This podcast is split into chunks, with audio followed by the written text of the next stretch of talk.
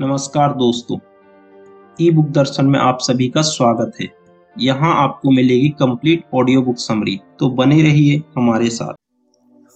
दोस्तों, यदि आपको फाइनेंशियल फ्रीडम हासिल करना है और इसे मेंटेन करना है तो आपको एक मनी मशीन बनानी होगी।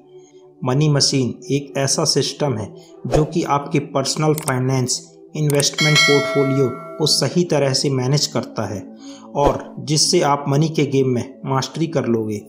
दोस्तों, आज हम बात करने वाले हैं money master the game book की, जिसके लेखक हैं टोनी रॉबिन्स।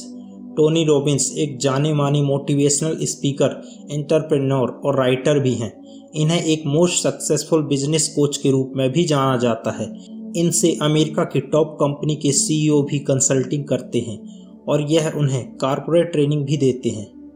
तो यदि आपके पास कोई इन्वेस्टमेंट चल रही है और उससे अच्छा खासा रिटर्न रेगुलर इनकम के तौर पर आ रहा है तो आप फाइनेंशियल फ्रीडम के रास्ते पर हैं। जैसा कि हमने पिछले वीडियो में भी फाइनेंशियल फ्रीडम के विषय में डिस्कस किया था, तो हमें थोड़ा बहुत आइडिया है कि फाइनेंशियल फ्रीडम क्या है।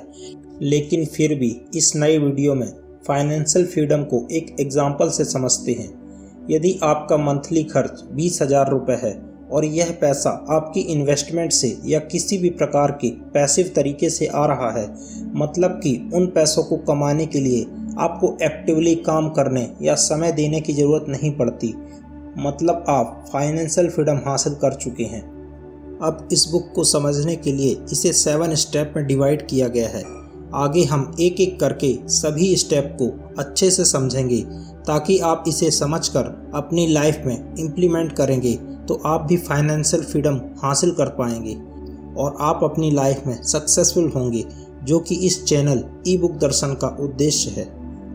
Chapter 1, welcome to the jungle. The journey begins with the first step. आपको इन्वेस्टर बनना चाहिए, ना कि कंज्यूमर, मतलब आपको अपनी इनकम पर फोकस करना होगा ताकि आप इन्वेस्ट कर सकें, ना कि खर्च पर, जिससे कि आप सिर्फ एक कंज्यूमर बन के रह जाते हैं। बहुत से लोग सोचते हैं कि फाइनेंशियल फ्रीडम वह अपने हिसाब से हासिल कर लेंगे, उन्हें कुछ भी सीखने की ज़रूरत नहीं। वह सोचते हैं कि फाइनेंशियल फ्रीडम हासिल करना बहुत आसान है, इसके लिए बस उनकी हाई इनकम होनी चाहिए। लेकिन सिर्फ हाई इनकम से काम नहीं चलेगा, क्योंकि ऐसे बहुत से हाई सैलरीड पर्सन हैं जो कि समय के साथ बैंकक्रप्ट हो जाते हैं। एक्चुअली उन्हें पता ही नहीं होता उन्हें खर्च कैसे करना है, पैसे को ग्रो कैसे करना है। वह बस कमाते हैं और सोचते हैं यही काफ़ी है।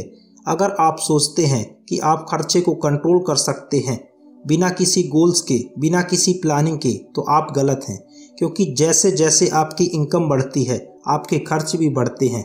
इसीलिए ज़रूरी यह है कि आपको पता होना चाहिए कि आपको कहाँ जाना है, क्या पाना है और आपका लक्ष्य क्या है, तभी आप अपने पैसों की मदद से फाइनेंशियल फ्रीडम को हासिल कर पाएंगे। इस किताब में टोनी रॉबिन्स एक बहुत ही सुंदर बात लिखते हैं। The man top of the mountain didn't fall there, मतलब यह है कि जो आदमी पहाड़ की चोटी पर खड़ा है वह नहीं गिरता, बल्कि जब आप पहाड़ की चढ़ाई कर रहे होते हैं तब आपके गिरने के चांस बहुत ज़्यादा होते हैं। जैसे ही आप पहाड़ की चोटी पर पहुंच जाते हैं तब सब कुछ आसान हो जाता है। ठीक इसी तरह लोग सोचते हैं कि इन्वेस्टमेंट करना हमारे लिए मुश्किल है, क्योंकि आजकल बहुत सी इन्फॉर्मेशन हमारे आसपास रहती हैं इन्वेस्टमेंट को लेकर, जिससे लोग कंफ्यूज होते हैं कि हमें क्या करना चाहिए। But don't worry, money investment for financial freedom बहुत आसान है। आपको अपनी सेविंग में से कुछ अमाउंट निकाल कर मनी मेकिंग मशीन बनाना है और वह मशीन आपके लिए रिटर्न जनरेट करेगी, जिससे कि आप अपनी जीविका चला सकते हैं। लेकिन बड़ी चुनौती तो यह है कि मनी मेकिंग मशीन कैसे बनाई जाए जो कि आपके लिए एक रेगुलर इनकम क्रिएट कर सके और आप जल्दी फ्री होकर वह सब कुछ कर लें जो आप करना चाहते हैं। अब कुछ लोग सोचेंगे कि हमें मनी मेकिंग मशीन बनाने की क्या आवश्यकता है, हम क्यों इतनी झंझट पालें। लेकिन इसकी आवश्यकता बहुत है, क्योंकि यदि आप एक ट्रेडिशनल तरीके से पैसे कमाते हैं, इसका मतलब है कि आप पैसों के लिए अपना टाइम ट्रेड कर रहे हैं, जिसकी वजह से एक दिन आपके पास पैसा तो होगा लेकिन अपनी ज़िंदगी जीने के लिए टाइम नहीं होगा। इसीलिए यदि आप अपनी लाइफ को एंजॉय करना चाहते हैं तो आपको मनी मेकिंग मशीन बनाना ही होगा। मनी मेकिंग मशीन बनाने के लिए आपको कुछ स्टेप फॉलो करने हैं।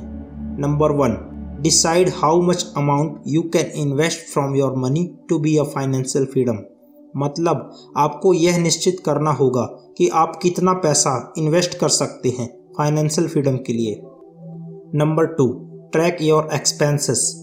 मतलब आप अपने खर्चों को ट्रैक कीजिए, हिसाब रखिए कि हमारा पैसा किन खर्चों में जा रहा है। Number 3, automate your saving.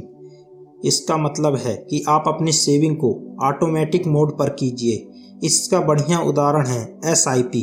मतलब आपको अलग से कुछ करने की ज़रूरत नहीं, आप एक निश्चित डेट पर एक अमाउंट सेट कर देते हैं और जैसे ही वह डेट आती है आपके अकाउंट में से ऑटोमेटिक पैसे कट जाते हैं और आपकी सेविंग हो जाती है। Chapter 2, become the insider, know the rules before you get in the game. आप इन्वेस्टर बने और इन्वेस्टमेंट से जुड़े सभी नियम को जानें और इन्वेस्टमेंट सीखें। जब आप इन्वेस्टमेंट को अच्छे तरीके से जानते हैं तब आपको कोई भी बेवकूफ़ नहीं बना सकता। तब आप ऐसे लोगों को अवॉइड कर सकते हैं जिनका एजेंडा आपके हित में नहीं, और आप मिथ ऑफ इन्वेस्टमेंट से भी दूर रह सकते हैं। टोनी रॉबिन्स बताते हैं, अगर आप मनी मेकिंग मशीन बनाना चाहते हैं तो इसके 2 फेस होते हैं। Phase 1, accumulation of money. जब आप इसमें थोड़ा थोड़ा पैसा करके जमा करते हैं और अपना कॉर्पस क्रिएट करते हैं। Phase 2, decumulation of money. इसमें आप अपने जमा किए हुए पैसों के रिटर्न्स को धीरे धीरे करके निकालते हैं।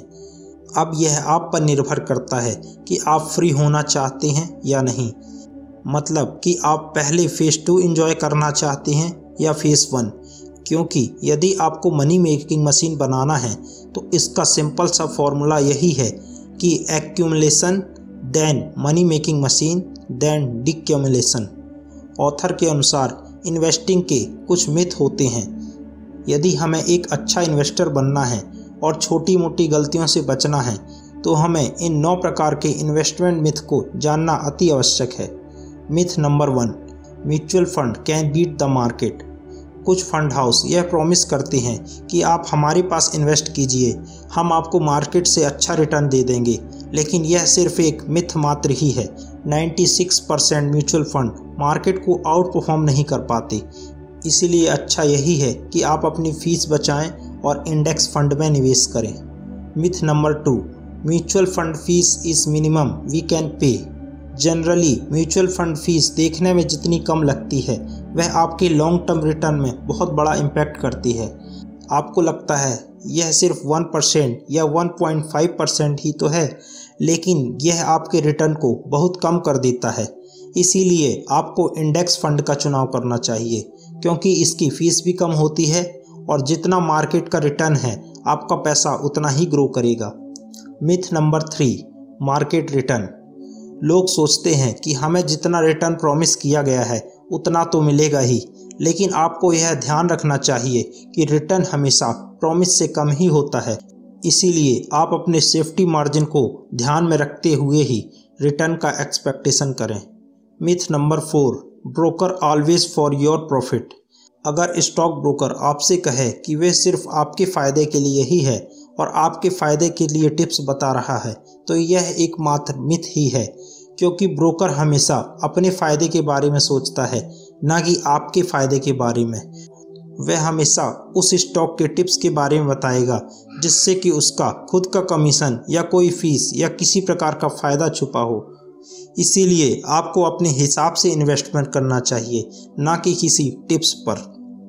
Myth number 5, retirement fund is safe in 401k।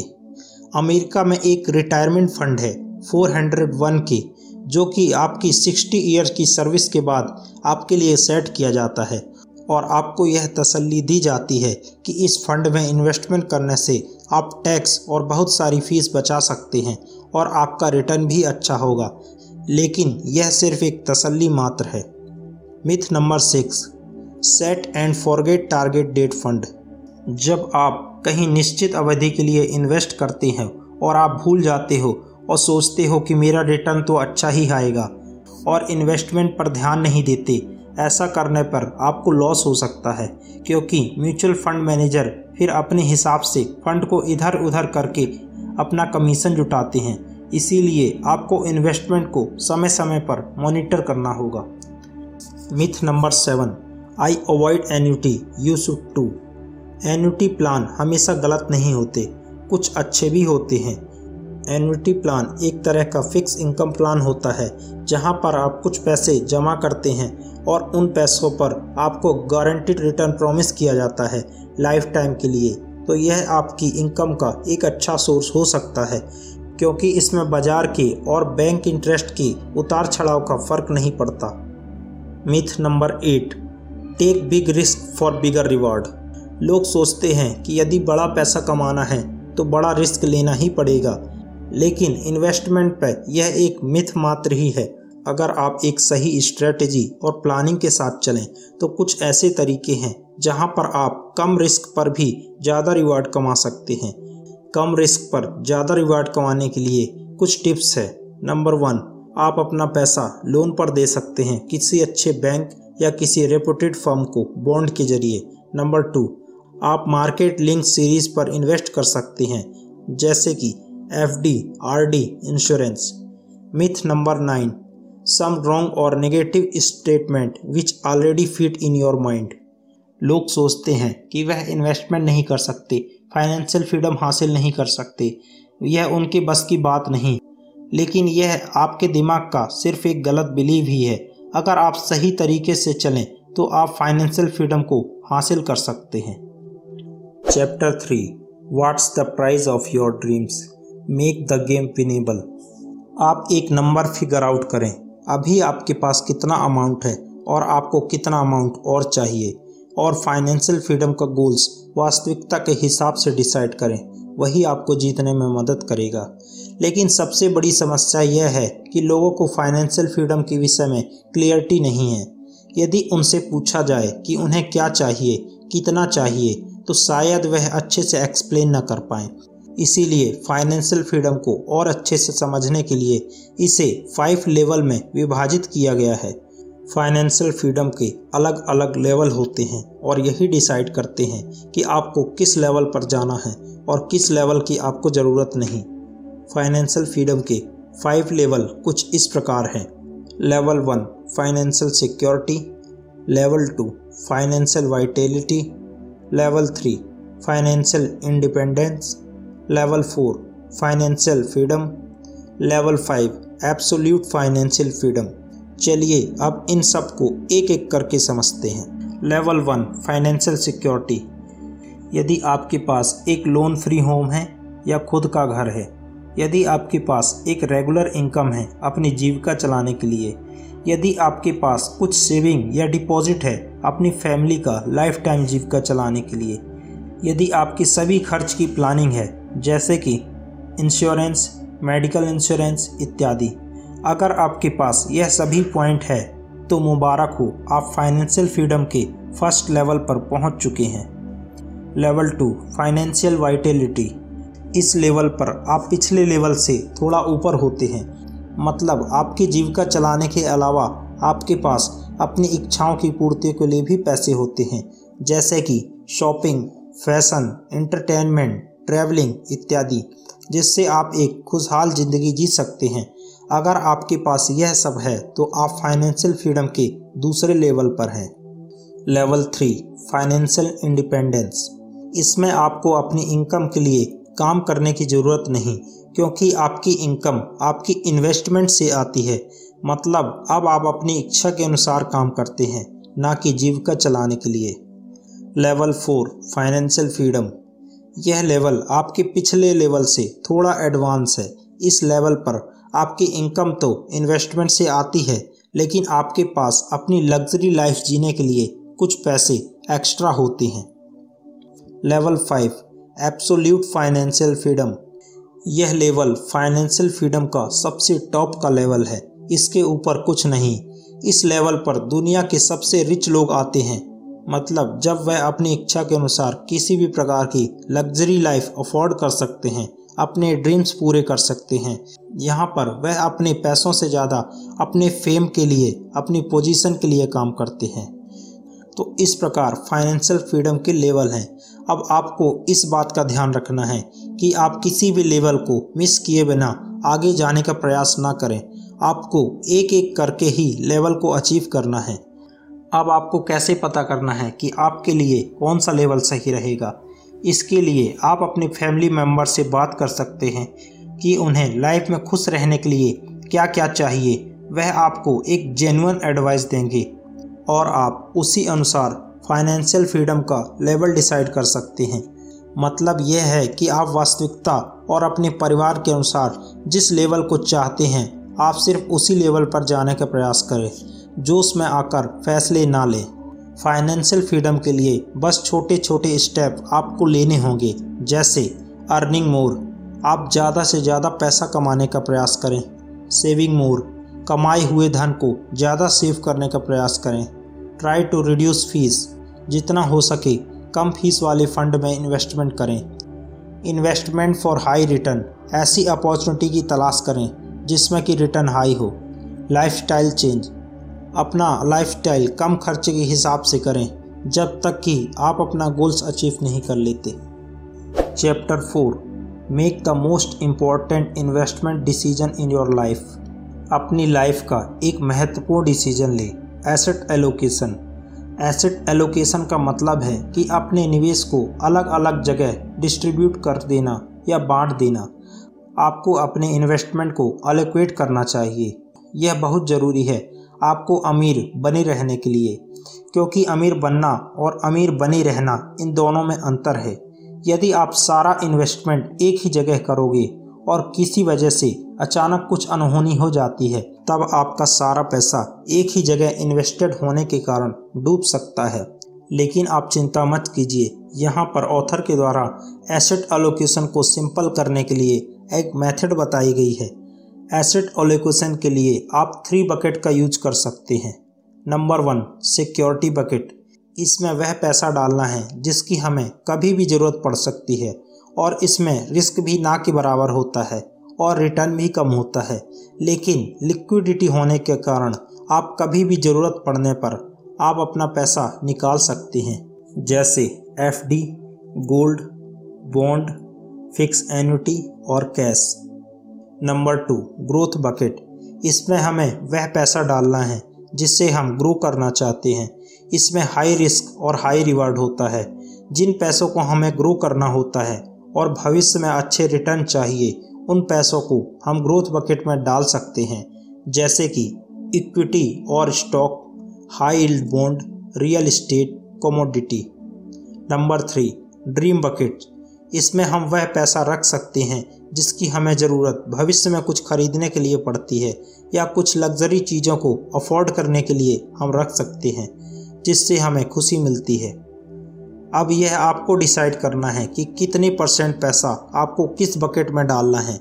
आप अपनी एज और कंडीशन के अनुसार एसेट लोकेशन कर सकते हैं। अब आपको डाइवर्सिटी ऑफ इन्वेस्टमेंट भी करना चाहिए, मतलब आप मार्केट में अपॉर्चुनिटी को देखते हुए एसेट एलोकेशन को रीबैलेंसिंग कर सकते हैं।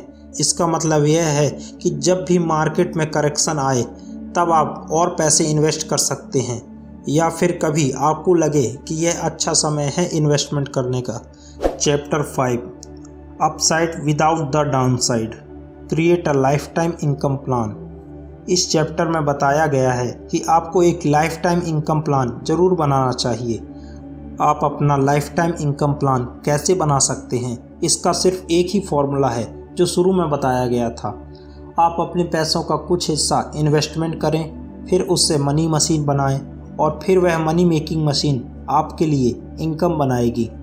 गारंटेड इनकम प्लान बनाने के लिए आपको इन 4 बातों पर ध्यान देना होगा। नंबर 1, एन्युटी में ज़्यादा से ज़्यादा निवेश करें। नंबर 2, किसी ऐसी जगह पैसा लगाएं जहां पर आपको गारंटेड इनकम इंश्योर की जा रही हो, फिक्स रेट ऑफ इंटरेस्ट के साथ। नंबर 3, अपने प्रिंसिपल अमाउंट की सेफ्टी का पहले ध्यान रखें और साथ में रेगुलर इनकम भी आ जाए। नंबर 4, जिस जगह आप निवेश कर रहे हैं, ध्यान रखें कि उस पर लगने वाली फीस और चार्जेस कम हो। ऐसी जगह निवेश करें जहां पर टैक्स सेविंग स्कीम्स या लाइफ इंश्योरेंस स्कीम हो। इससे रिस्क भी कम हो जाता है और टैक्स की वजह से आपके पैसों की बचत भी हो जाती है। Chapter 6 invest like 0.001% the billionaires playbook. Investment आज से ही शुरू कर दें, देर ना करें। इसके लिए आप मोस्ट सक्सेसफुल इन्वेस्टर्स की स्ट्रेटजी को समझें और उनके ब्लूप्रिंट को कॉपी कर सकते हैं अपने इन्वेस्टमेंट के लिए। ध्यान रहे कि आपको सिर्फ उनका इन्वेस्टमेंट स्टाइल और स्ट्रेटजी को ही कॉपी करना है। टोनी रॉबिन्स ने लगभग 50 सेल्फ मेड बिलियनर्स लोगों का इंटरव्यू लिया, जो कि नोबेल प्राइज विनर, इन्वेस्टमेंट गुरु, फाइनेंस स्पेशलिस्ट और जिनके पास इन सब तरह की अचीवमेंट थी। उन्होंने ऐसी 4 बातें बताई जो इन सब में कॉमन थी। नंबर 1, वे हमेशा एक्स्ट्रा ऑर्डिनरी रिटर्न पर फोकस करते थे, वो भी कम रिस्क के साथ। जी हाँ, वे बिलीव करते थे कि एक अच्छा रिटर्न कम रिस्क के साथ बनाया जा सकता है। नंबर 2, बिलियनियर्स यदि कभी रिस्क लेते थे तो एक ही कंडीशन पर लेते थे, जब उन्हें बहुत बड़ा या ज़्यादा पैसा कमाना हो। साथ ही वे हमेशा रिस्क के साथ अधिक रिवॉर्ड एक्सपेक्ट करते थे। रिस्क रिवार्ड रेशियो 1:5 रखते थे, मतलब कि ₹1 रिस्क में लगाते थे ₹5 कमाने के लिए, और हम जनरली ₹1 लगाते हैं 0.5 या ₹1 ही कमाने के लिए। तो आपको भी इनसे सीखना चाहिए। नंबर 3, बिलियनियर्स हमेशा नई अपॉर्चुनिटी की तलाश करते हैं। इन्वेस्टमेंट एलोकेशन करने के बाद यह हमेशा अपने इन्वेस्टमेंट को रेगुलर ट्रैक करते हैं और फ्यूचर रिटर्न पोटेंशियल को कैलकुलेट करते हैं। नंबर 4, वे हमेशा सीखते हैं, ग्रो करते हैं, और एक अच्छी पोजीशन पर होने के बाद भी वे कभी भी लर्निंग को समाप्त नहीं करते। उस इंटरव्यू में डिस्कशन के बाद कुछ बिलियनियर्स ने अच्छी एडवाइस दी जो कुछ इस प्रकार है। मिस्टर कोल्ड ने कहा, हमेशा बिजनेस में अच्छी अपॉर्चुनिटी की तलाश में मत रहो, बल्कि बाहर निकलो और अपने लिए एक अच्छी अपॉर्चुनिटी खुद बनाओ। मिस्टर डेविड ने कहा कि एसेट एलोकेशन आपके रिटर्न को 100% बढ़ा सकता है। साथ ही उन्होंने इंडेक्स फंड को चूज करने की सलाह दी। उन्होंने कहा, इंडेक्स फंड में इन्वेस्ट करने से आप पूरे मार्केट में इन्वेस्ट कर सकते हैं और साथ ही साथ आपकी फीस भी कम हो जाती है। मिस्टर जॉन ने कहा, मोस्टली इन्वेस्टमेंट मार्केट को बीट नहीं कर सकती, इसलिए कभी भी एक्स्ट्रा पेमेंट मत करें एवरेज रिटर्न के लिए। मिस्टर वॉरेन बफेट ने कहा, इंडेक्सिंग एक लॉन्ग टर्म इन्वेस्टमेंट का तरीका है। यदि आप बड़े बिजनेस में इन्वेस्ट करेंगे तो आपको किसी भी प्रकार के म्यूचुअल फंड फीस देने की ज़रूरत नहीं। यदि आप इन्वेस्ट करना चाहते हैं तो 10% शॉर्ट टर्म गवर्नमेंट बॉन्ड्स में इन्वेस्ट करें और 90% लो कॉस्ट S&P 500 में। मिस्टर फॉल ट्यूडर ने कहा, मैं हमेशा कैपिटल की सेफ्टी पर ज़्यादा फोकस करता हूँ, इसीलिए रिटर्न से ज़्यादा मेरे लिए पैसों की सुरक्षा ज़रूरी है। मैं हमेशा ऐसे इन्वेस्टमेंट को ना करता हूँ जिसमें रिटर्न की संभावना तो हाई हो लेकिन मेरे कैपिटल की सुरक्षा की संभावना कम हो। मिस्टर रेडालियो ने बताया कि इकोनॉमी कैसे काम करती है, किस तरह bank, investor and account system work करता है, कैसे पैसा काम करता है। उन्होंने यह सब बताया। मिस्टर रेडालियो का यह वीडियो आपको इंटरनेट पर भी मिल जाएगा, आप सर्च करके देख सकते हैं। मिस मैरीपर ने कहा, कभी भी वन साइज इन्वेस्टमेंट पोर्टफोलियो नहीं होता। मतलब यह है कि हर इंसान का पोर्टफोलियो सबके लिए सेम नहीं हो सकता, इसीलिए कभी भी किसी के इन्वेस्टमेंट पोर्टफोलियो को कॉपी नहीं करना चाहिए, क्योंकि उसके रिसर्च, उसका रिस्क पोटेंशियल अलग अलग इंसान के लिए अलग अलग हो सकता है। मिस्टर मार्क पर ने कहा, हर कोई अपने इन्वेस्टमेंट आपको बेचने की कोशिश करेगा। मतलब यह है कि यदि आप स्टॉक ब्रोकर्स या मैनेजर की सलाह में आओगे तो वह आपको कोई न कोई स्टॉक बेचने की कोशिश करेंगे, तो आपको अलर्ट रहना है और आपको अपने हिसाब से इन्वेस्टमेंट करना है। मिस्टर चार्ल्स ने कहा, यदि आप ब्रोकर हैं तो आपको क्लाइंट के प्रॉफिट के बारे में सोचना चाहिए, लेकिन वॉल स्ट्रीट में इसका उल्टा होता था।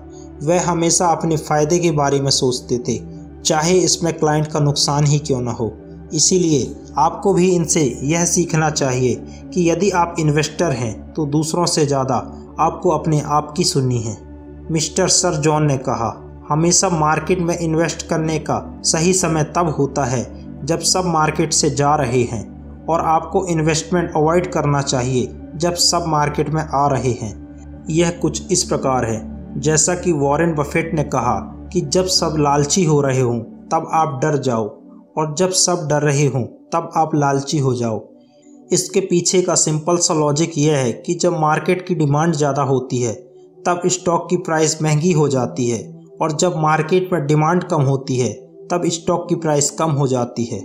और आप स्टॉक मार्केट से बड़ा पैसा तभी बना पाएंगे जब आप स्टॉक को सस्ते में खरीदेंगे और महंगे में बेचेंगे। Chapter 7 just do it, enjoy it and share it. आप इन्वेस्टमेंट को स्टार्ट कीजिए और फ्यूचर को एंजॉय करने के लिए तैयार हो जाइए, क्योंकि जब तक आप स्टार्ट नहीं करेंगे या एक्शन नहीं लेंगे तब तक आप फाइनेंशियल फ्रीडम नहीं पा सकते। इसलिए सिर्फ ज्ञान लेना ही काफ़ी नहीं, बल्कि उसका इम्प्लीमेंट करना भी आवश्यक है। हो सकता है कि आप किसी चिंता में हो या आप किसी बात से घबराते हो, लेकिन फ्यूचर में यह बातें आपके लिए मायने नहीं रखेंगी, क्योंकि टेक्नोलॉजी आज दिन प्रतिदिन चेंज हो रही है और आने वाले समय में भी टेक्नोलॉजी वर्ल्ड को चेंज कर देगी, जिससे कि आप जिन बातों से आज घबरा रहे हैं वह चिंताएं भविष्य में दूर हो जाएंगी। इसीलिए आप डरना बंद करें और इन्वेस्टमेंट स्टार्ट करें, और जब आप फाइनेंशियल फ्रीडम हासिल कर लेंगे तभी आप अपनी लाइफ में बैलेंस बना पाएंगे, तभी आप खुश रह पाएंगे। चलो इसे कुछ इस प्रकार समझते हैं कि किस तरह फाइनेंशियल फ्रीडम आपकी खुशियों से लिंक है। जब आपके पास फाइनेंशियल फ्रीडम होगा तब आपके पास टाइम और एनर्जी भी होगी। यदि आपके पास टाइम और एनर्जी है तो आपकी हेल्थ भी अच्छी होगी। अब टाइम, एनर्जी और हेल्थ यदि आपके पास है तो आपकी रिलेशनशिप भी अच्छी होगी। और यदि आपके पास टाइम, एनर्जी, हेल्थ और रिलेशनशिप यह सभी कुछ है तो अल्टीमेट आपके पास खुशियां भी होंगी। तो देखा आपने किस तरह फाइनेंशियल फ्रीडम आपके जीवन के बाकी के क्षेत्रों को अच्छा बना सकता है और आपकी लाइफ में बैलेंस बना सकता है। अब यदि आपको अपनी लाइफ में एक बैलेंस बनाना है तो आपको 4 क्वेश्चन अपने आप से पूछने चाहिए। क्वेश्चन नंबर 1, मुझे अभी इस समय अपना समय और एनर्जी कहाँ लगाना चाहिए। क्वेश्चन नंबर 2, मनी में मास्टरी करने का मेरे और मेरे परिवार के लिए क्या मतलब है। क्वेश्चन नंबर 3, क्या मैं सही दिशा में प्रयास कर रहा हूँ। क्वेश्चन नंबर 4, मैं लोगों की भलाई के लिए क्या कर सकता हूँ। और अंत में कुछ बातें और कोट्स जो महान लोगों द्वारा दिए गए हैं। दुनिया का सबसे अमीर व्यक्ति बनने से कुछ नहीं बदलेगा जब तक आप सोने से पहले यह नहीं सोचते कि आज आपने ऐसा कौन सा अच्छा काम किया। Bye Steve jobs. हैप्पीनेस कोई ऐसी चीज़ नहीं जो ऑलरेडी मौजूद है, बल्कि यह आपके एक्शन से आती है। बाय दलाई लामा। हर कोई महान बन सकता है क्योंकि हर कोई सर्व कर सकता है। By Martin Luther King junior. Perfect बनने की कोशिश मत करें, बल्कि एक एक्सीलेंट ह्यूमन बनने की कोशिश करें। Author Tony Robbins. Thanks for watching this video. अगर आप भी अपने जीवन में सकारात्मक परिवर्तन चाहते हैं तो अभी हमारे चैनल को सब्सक्राइब कर लीजिए, क्योंकि इस चैनल पर हम आपकी सफलता के लिए बेस्ट बुक समरीज लेकर आते हैं, और आपके एक लाइक एंड सब्सक्राइब करने से हमें मोटिवेशन मिलता है। धन्यवाद। ebook darshan.com